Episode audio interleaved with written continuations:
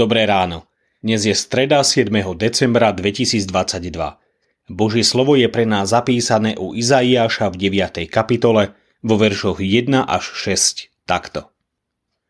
Ľud, ktorý chodí vo tme, uzrie veľké svetlo. Nad tými, ktorí bývajú v temnej krajine, zažiari svetlo. Rozmnožil si plesanie, zveľadil si radosť. Radujú sa pred tebou, ako sa radujú v žatve, ako plesajú, keď rozdeľujú korisť.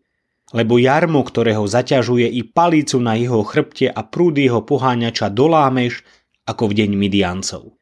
Lebo každá hrmotne dupotajúca obúv a v krvi pováľaný plášť zhorí a bude potravou ohňa. Lebo dieťa sa nám narodilo, syn nám je daný.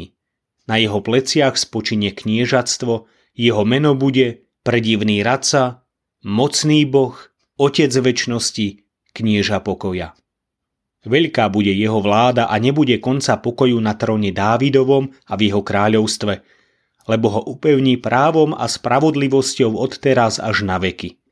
Horlivosť hospodina mocností to urobí. Už svitá. Apoštol Pavel si v istej chvíli svojho života prešiel temným údolím. Do istej chvíle nepoznal pána Ježiša. Jeho život bol naplnený štúdiom, cestou za kariérou a od chvíle, kedy sa na obzore objavilo meno Ježiš, aj prenasledovaním kresťanov. Možno sa v tej chvíli Pavel nazdával, že je na vrchole a prežíva to najlepšie a najslavnejšie, čo môže byť. A predsa opak bol pravdou. Bola to prázdnota a honba za vetrom, život naplnený nešťastím a krvou iných ľudí. Neskôr Pavel sám vyznáva, že to bola strata a smeti. K radikálnej zmene došlo, keď spoznal pána Ježiša a stal sa jeho služobníkom. Spoznal, že bol veľkým hriešnikom. Zároveň však spoznal, že Ježišová milosť je taká veľká, že jeho život očistila aj od týchto temných a krvavých škvrn. A od tejto chvíle aj on, podobne ako Izaiáš, naplnil svoje ústa radostnou chválou Ježišovho mena.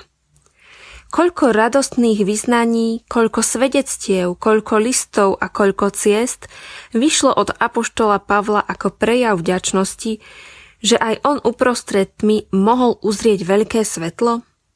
A pozor, od čias apoštola Pavla ubehla už značná doba a teda platia nasledujúce slová možno ešte o mnoho viac ako vtedy – Noc pokročila, deň sa priblížil. Odložme teda skutky tmy a oblečme sa do výzbroje svetla. Zamyslenie na dnes pripravil Peter Taját. Myslíme vo svojich modlitbách aj na cirkevný zbor Vrbovce.